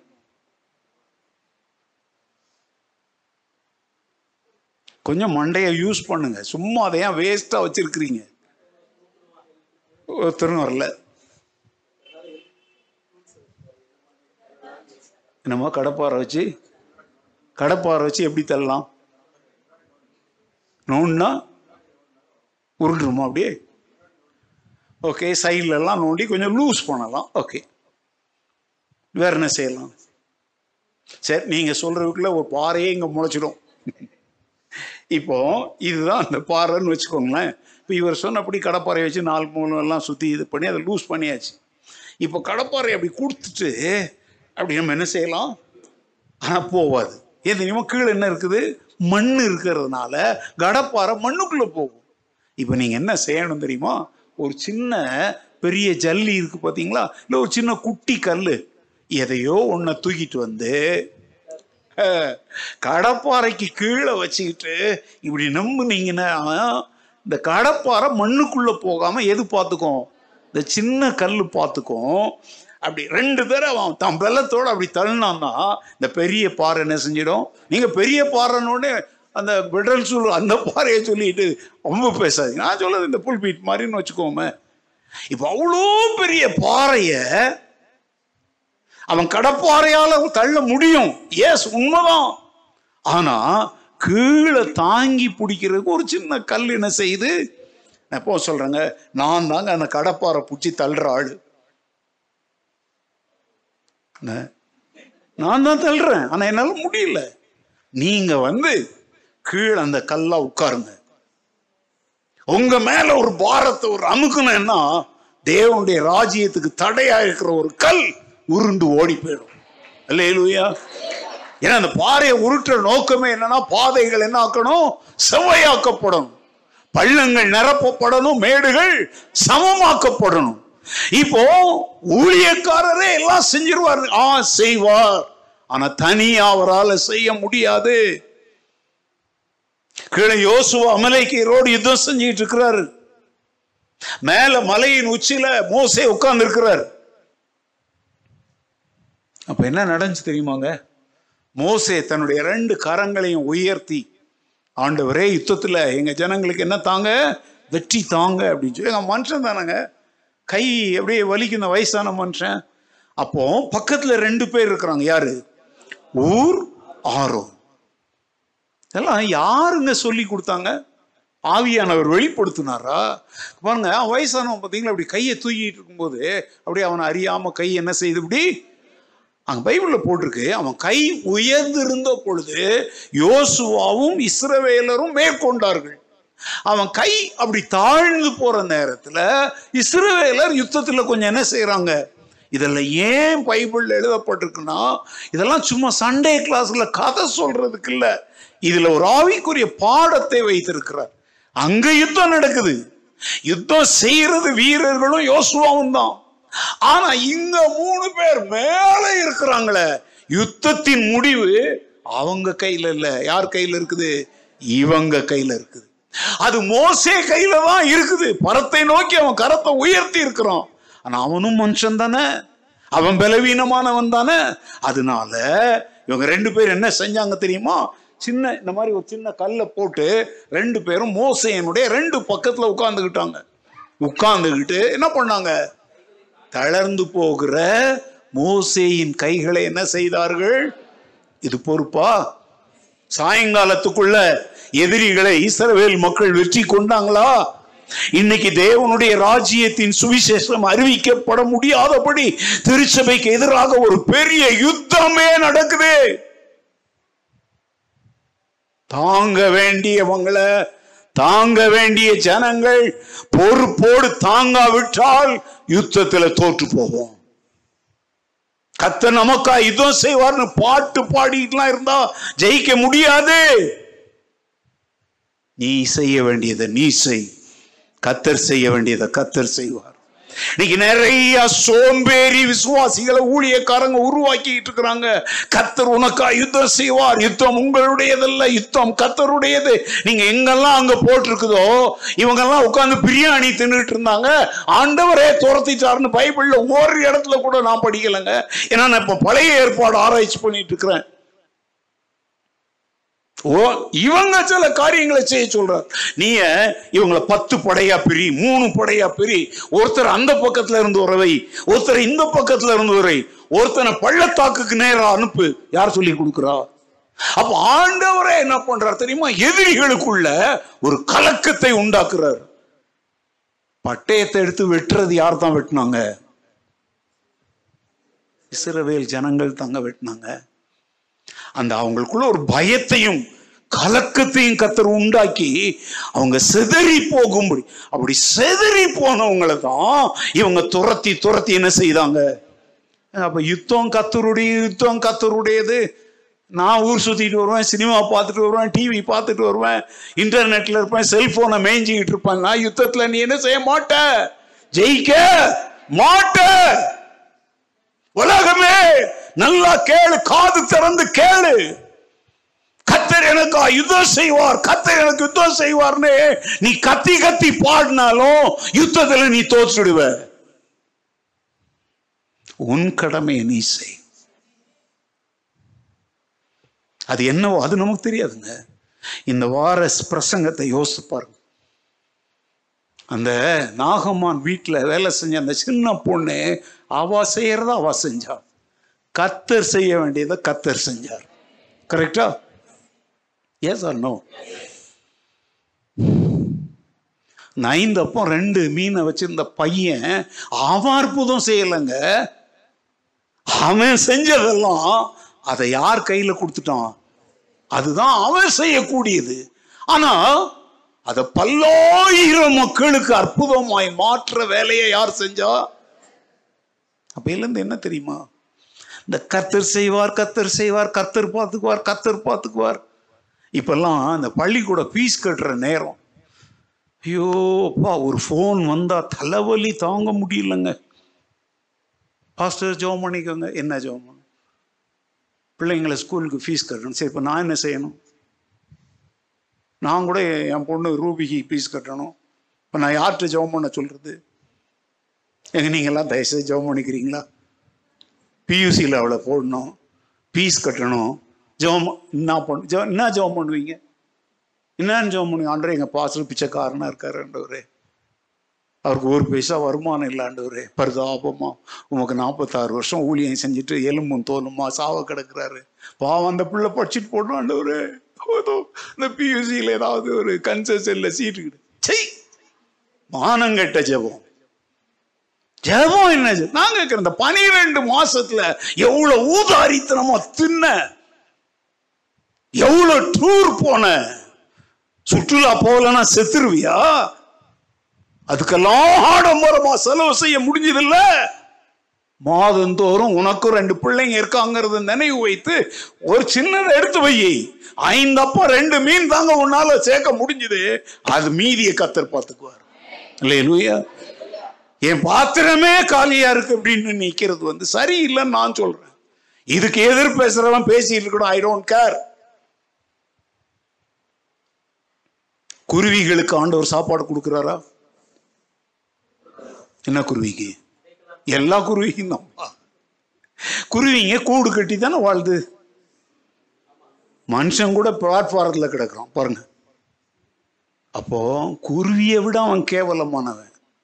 குருவி கூட முள்ளுங்க என்னது தேங்காய் நார் பஞ்சு என்னென்னத்தையோ தூக்கிட்டு போய் என்ன செய்யுது கூடு கட்டி அதில் தான் குஞ்சுகளோடு சுகமாக வாழுது. ஆறு அறிவு தேவ சாயலில் படைக்கப்பட்டவன் இந்த மலையில் அதுவும் அவனுக்கு தாங்க ஏழு புள்ள எட்டு புள்ள இருக்கும். பாருங்க அவன் தான் அப்படியே பண்ணி பெத்த மாதிரி பெத்து தள்ளுவான். எனக்கெல்லாம் நான் பார்க்கணும் முன்னாடி சொல்லுங்க நான் ஒரு சமூக சிந்தனையோட பா கோபமா வரும் எனக்கு. கேட்டால் கத்தர் கொடுத்தாரியா? கத்தர் இப்படி வயித்துல ஒரு ஓட்டை போட்டு உள்ள தள்ளினார்.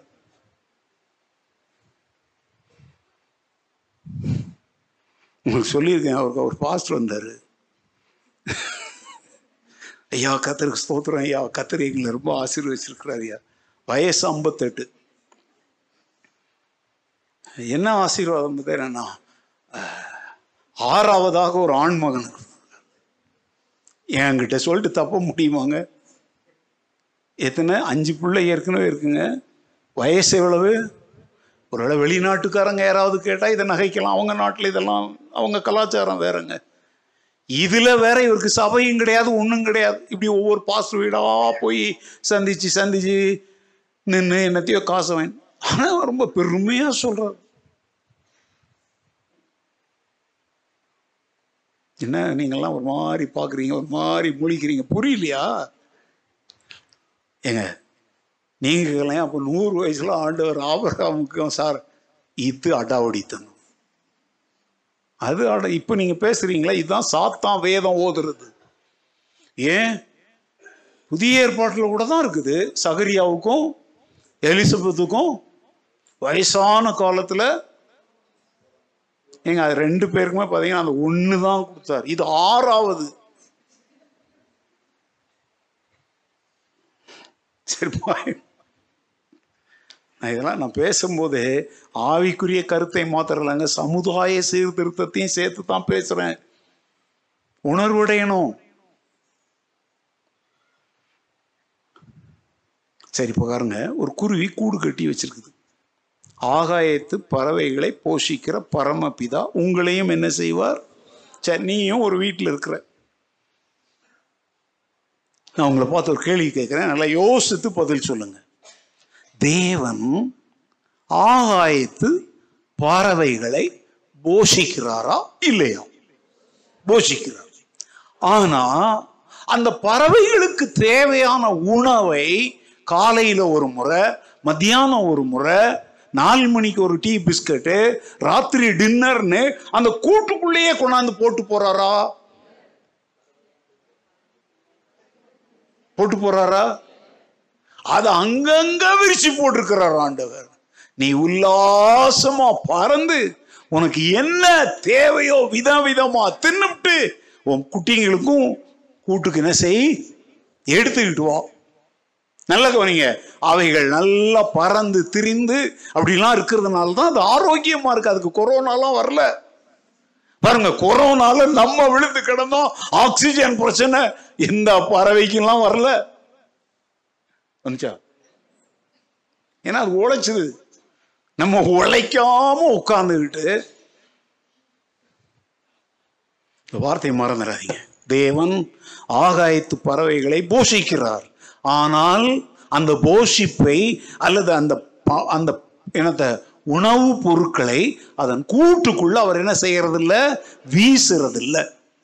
மனுஷனையும் ஆண்டவர் ஆறு நாள் வேலை செய்ய ஏன் வச்சார் தெரியுமா? நீ போய் தோட்டத்தை பண்படுத்தி பாதுகாத்து பராமரித்து அதனுடைய பலனெல்லாம் கொண்டாந்து என்ன செய்ய? சாப்பிடு. ஹலோ? நான் ஒரு தடவை கத்தர் என்ன போஷிக்கல. நான் பட்டினி கிடக்கிறேன். சாரிங்க என் கத்தரை கேவலப்படுத்துறதுக்கு யாருக்கும் உரிமை இல்லை. அவர் ரொம்ப அக்கறை உள்ள தேவன். திரும்பி பார் பக்கத்து மரத்தினுடைய கிளையில உனக்கு தேவையான பழங்கள் தொங்கிட்டு இருக்கும் போய் கொத்தி எடுத்துட்டு வா.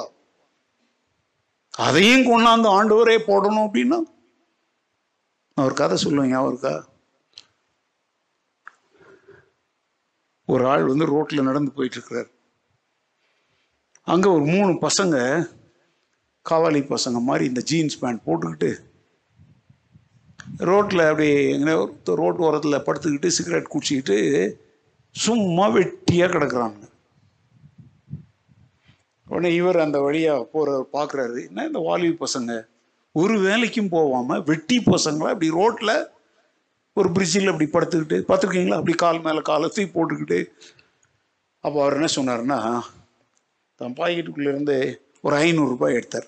ஏன்டா ஐநூறுரூபா இல்லை? விசிட்டிங் கடை தான் வருது சார். உடனே அவங்க மூணு பேரை பார்த்து சொன்னாரே இந்த ஐநூறு ரூபாய உங்களில் எவன் பெரிய சோம்பேறியோ அவனுக்கு நான் தர்றேன் அப்படின்னாரு. ஒருத்தன் இல்லை இழுந்து ஓடி வந்து யோ நான் பெரிய சோம்பேறி என்னை கொடுவையா அப்படின்னா அவர் சொன்னார் நீ அங்கே இல்லை அப்படின்னாரு. இன்னொருத்தன் இல்லை எந்திரிச்சு அப்படி வெட்டி நெளிச்சு என்ன என்ன சொல்றீங்கல்ல வெட்டி முடிச்சா முடிச்சுட்டு மெதுவாக நடந்ததையோ நான் தாயா பெரிய சோம்பரி அப்படின்னு என்ன செய்கிறான் எனக்கு கூட அப்படின்றான். நீ அங்கே நில்லுன்றார். இன்னொருத்தன் இல்லை அவன் அப்படியே படுத்துக்கிட்டு கால் ஆட்டிக்கிட்டேயோ நீ கொடுக்கறதா இருந்தா என் பையில கொண்டாந்து வச்சுட்டு போ அப்படின்றான். நீங்களும் நானும் இந்த மாதிரி ஆட்கள். அவர்கிட்ட போய் நான் ஒரு ஜெபம் பண்ணிட்டு வந்துட்டேன்னா எல்லாம் நடந்துடும் பொருத்தனை காணிக்கு ஐநூறு ரூபாய் அனுப்பிட்டேன்னா ஐம்பது லட்சத்துக்கு எனக்கு வீடு தந்துருவார் ஆண்டவர். எத்தனை பேர் சாட்சி சொல்றாங்க? அவர்கிட்ட போய் என்ன ஜெபம் பண்ணிட்டு வந்தா அவர்கிட்ட போய் தண்ணி ஜெபம் பண்ணிட்டு வந்தா அவர் தலையில கை வச்சு ஜெபம் பண்ணிட்டாருன்னா உழைப்பு என்பதை பைபிளே சொல்றது ஆறு நாளும் அவர் வேலை செய்து ஏழாம் நாளில் என்ன செய்தார்? நம் ஆண்டவரே வேலை செய்கிற தேவன். வேலைக்கும் போறது அதனால தான் பவுல் எழுதினார் ஒருவன் வேலை செய்யாது இருந்தால் அவன் சாப்பிடவும் கூடாது. உங்களில் அநேகர் வீண் அலுவல்காரராய் சுற்றித் திரிகிறார்கள் என்று நான் கேள்விப்படுகிறேன். அவன் அவன் தன் தன் சொந்த சாப்பாட்டை சாப்பிட கிடவன். ஆசீர்வாதம் என்ன தெரியுமா? உன் கைகளின் பிரயாசத்தை நீ சாப்பிடுவாய் உனக்கு பாக்கியமும் சொல்லுங்க. பொறுப்பு இருக்கா இல்லையா? எஸ் அர்ணோ நோ நமக்கு நிறைய வச்சிருக்காங்க ஆண்டவர். ஆனா கூட்டுக்குள்ள கொண்டாந்து போடுங்க ஆண்டவரேன்னு கேட்கறதுக்கு யாருக்கும் உரிமை இல்லை. நீங்க பைபிள்ல எங்கேயாவது ஒன்று சொல்லலாம். எலியா போய் கேரி தோட்டங்கரையில் தங்கி இருந்தாரு. காக்கா கொண்டாந்து கொடுத்துச்சே. நான் சொல்றேன் அந்த காக்காலாம் செத்து போச்சு. இனிமேல் அப்படி காக்காலாம் இல்லை. அது அந்த காலம் இது இந்த காலம். நிறைய பேர் அப்படி சொல்லிட்டு இருக்காங்க. ஃபீஸ் கட்டல விடு. சில பாசுங்க சொல்றது நமக்குன்னு ஒரு காக்காவை கர்த்தர் வைக்காம போயிடுவாரா? இந்த காக்கா கொடுக்கிற காக்கா இல்ல தூக்கிட்டு போற காக்கா. எலியா காலத்துல வாழ்ந்த காக்கா என்ன செய்யற காக்கா? இப்போ உள்ள காக்காலாம் பாஸ்டர்ட்டே புடுங்கிட்டு போற காக்காப்பா. நீ ஏதாவது காக்கா வரும் ஆனா உனக்கு கொடுக்க வராது. உங்ககிட்ட இருக்கிறதையும் புடுங்கிட்டு போகத்தான் வரும். சும்மா ஜோக்குக்கு சொல்கிறாங்க தப்பாக நினச்சிக்காதீங்க. ஏன்னா நீங்கள் நிறைய ஊழியக்காரங்க அடிக்கிற ஜோக் என்னது? வசனத்தை வச்சு விளையாடுறது. நமக்கு ஒரு காக்காவை கத்தர் வச்சிருப்பார். எப்படி விசுவாசிங்களை கேவலமாக பேசுகிறாங்க பார்த்தீங்களா காக்காவா நீங்கள்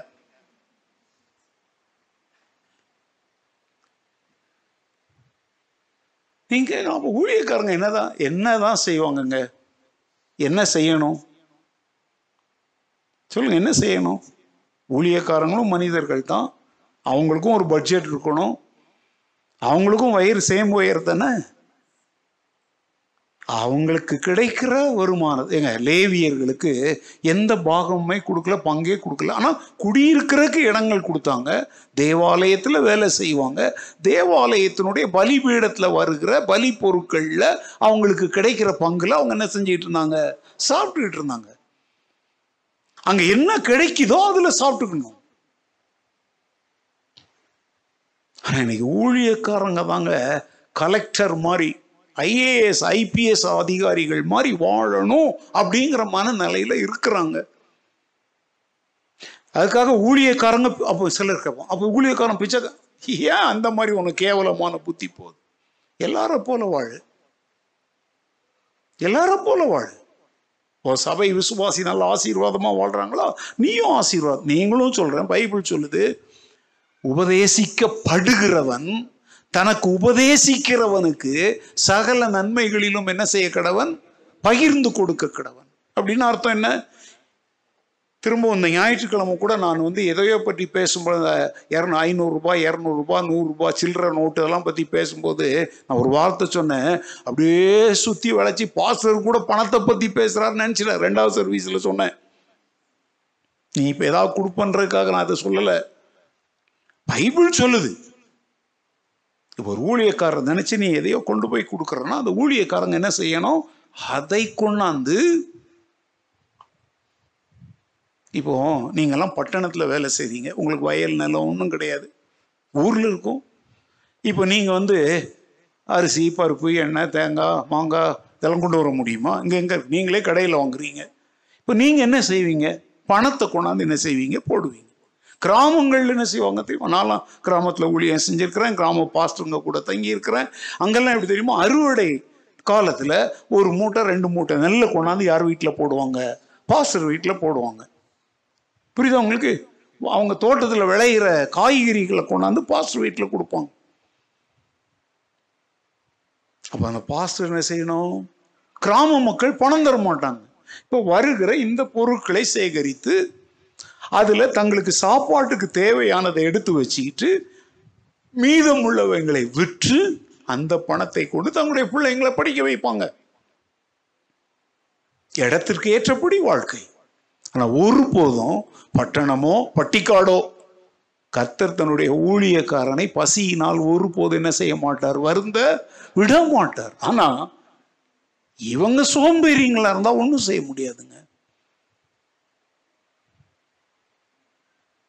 பொறுப்பு உள்ள தேவ மக்களாய் வாழ்வோம். கத்தருக்கு சாட்சியை கொண்டு வரணும். இன்னைக்கு தான் பிரச்சனை. நிறைய ஐயோ சொல்கிறதே வருத்தமாக இருக்கு. ஏன்னா கேட்குற சிலருக்கு வருத்தங்களை உண்டாக்கணும் அது.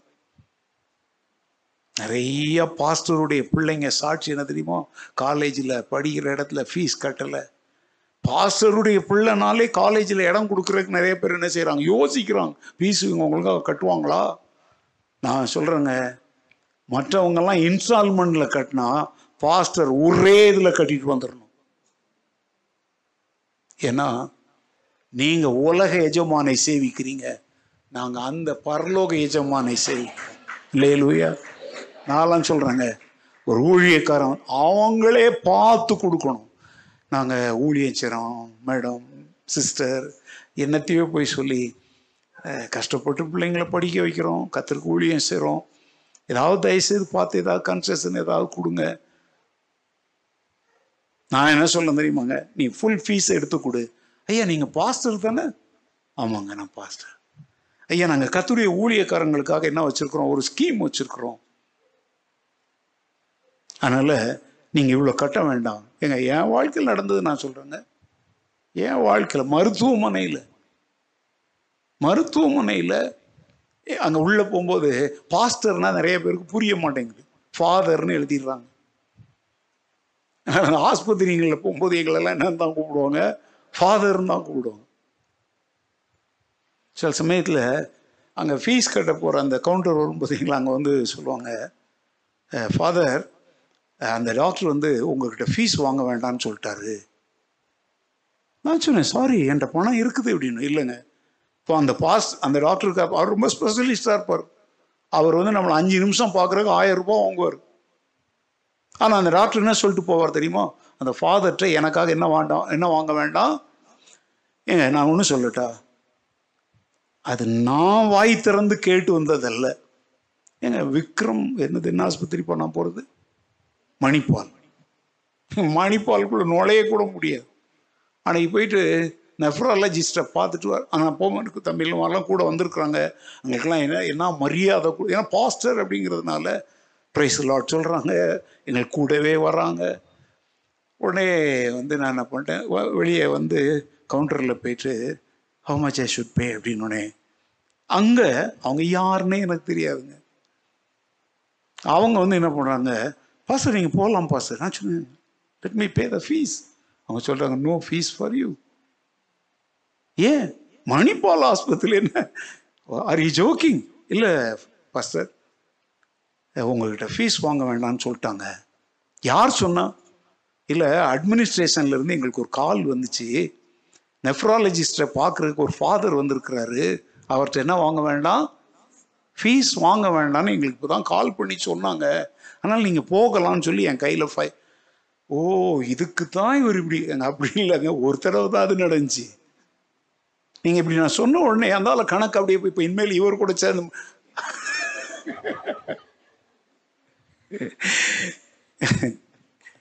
நான் இது எதற்காக சொல்கிறேன் அப்படின்னா இதெல்லாம் பெருமைக்காகலாம் சொல்லலை. சில இடங்கள்ல இப்படி நடக்கும். அதுவும் நம்ம கத்தருடைய ஊழியக்காரங்கிற கௌரவத்தோட நடந்தா தான் இது நடக்கும். சும்மா அங்கேயும் போய் பிச்சை எடுத்துக்கிட்டு இருந்தா எக்ஸ்ட்ரா நூறுரூவா வாங்கிட்டு அனுப்பிடுவாங்க. நானும் ஓப்பனாக சொல்லுங்க. எல்லாம் என்கிட்ட கேட்குறாங்க உண்மையாகவே கேட்குறாங்க இந்த சண்டே கூட நான் பலவீனத்தின் மத்தியிலையும் பேசுகிறேன் நிறைய பேர் சொல்கிறாங்க இன்னும் உங்கள் முகம் அவ்வளோ பிரகாசிக்குது. நான் ஒன்றும் உங்களை மாதிரி என்ன க்ரீம்லாம் போட்டு வரலங்க. எங்க முகம் பிரகாசிக்குது அப்படின்னு நான் நினைக்கல. ஓப்பனாக சொல்றேங்க. ஒருத்தங்க எழுதியிருக்காங்க. அந்த பிரசங்கத்தை ஏங்க ஒன்றரை மணி நேரம் பேசியிருக்கேங்க. எனக்கே பார்த்துட்டு என் மேலேயே கோவமாருச்சு அவங்க சொல்றாங்க நான் ரெண்டு தடவை கேட்டேன் பாஸ்டர் நீங்க என்ன அழகா இருக்கிறீங்க? நான் சொன்னேன் நக்கல் அடிக்கிறீங்களான்னு கேட்டேன். நேரில் இல்லைங்க மெசேஜில். நோ நக்கல் pastor. There is a glory in your face அது வேற ஒன்றும் இல்லைங்க. அவங்க என்ன சொல்ல முயற்சிக்கிறாங்க தெரியுமா? நீங்கள் அந்த சத்தியத்தை சொல்லும் பொழுது ஒரு பெரிய மலர்ச்சி உங்கள் முகத்தில் இருக்குது. அதை வந்து அவ்வளவு ரசித்து ருசித்து நீங்கள் சொல்கிறீங்க வேற ஒன்றும் இல்லைங்க. அதாங்க பொறுப்பு. சொல்கிற சத்தியத்தை நாங்கள் எப்படி சொல்கிறோம் பொறுப்போடு சொல்கிறோம் இப்போ நான் நல்ல கவனிங்க இன்னைக்கு பாயிண்ட் என்ன? தேவனுடைய குடும்பத்தில் உங்களை கொண்டாந்து இருக்கிறார் ஆனா அந்த குடும்பமாகி அந்த குடும்பம்ங்கிறதுக்கு பலது இருக்கு. பலது உங்க வேலை ஒரு குடும்பம் தானே? ஒரு ஆபீஸ்னா அதுக்கு ஒரு எஜமான் இருப்பார்ல? அது ஒரு குடும்பமா பாருங்க அப்போ சொல்றேங்க பைபிள் சொல்லுது அத்தி மரத்தை காக்கிறவன் அதன் கனியை புசிப்பான் தன் எஜமானை காக்கிறவன் கனமடைவான். ஏங்க இதெல்லாம் பைபிள்ல இருக்குன்னு உங்களுக்கு தெரியாதா? ஒரு எஜமான் உங்களை உற்று கவனிக்கிறார். நீங்க அவருடைய நலத்தை தேடுறீங்களா? அவருடைய முயற்சிகளுக்கு பக்க பலமா இருக்கிறீங்களா?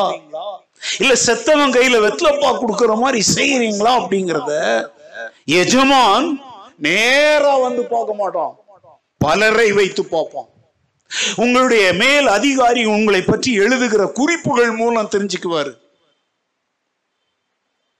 இன்னைக்கெல்லாம் சிசிடிவி கேமரா வந்தாச்சு. அதில் பார்ப்பார் ஆண்டவர் நம்முடைய உத்தமத்தையும் உண்மையையும் பொறுப்புள்ள தன்மையையும் பல விதங்களில் சோதித்து பார்க்கிறார். அல்லேலூயா. உண்மையுள்ள மனுஷன் be faithful to your responsibilities வேலையில் உண்மையாக ஒரு டீச்சராக இருக்கிறீங்களா? உங்களை நம்பி ஐம்பது பிள்ளைங்களை கொடுத்துருக்காங்களா?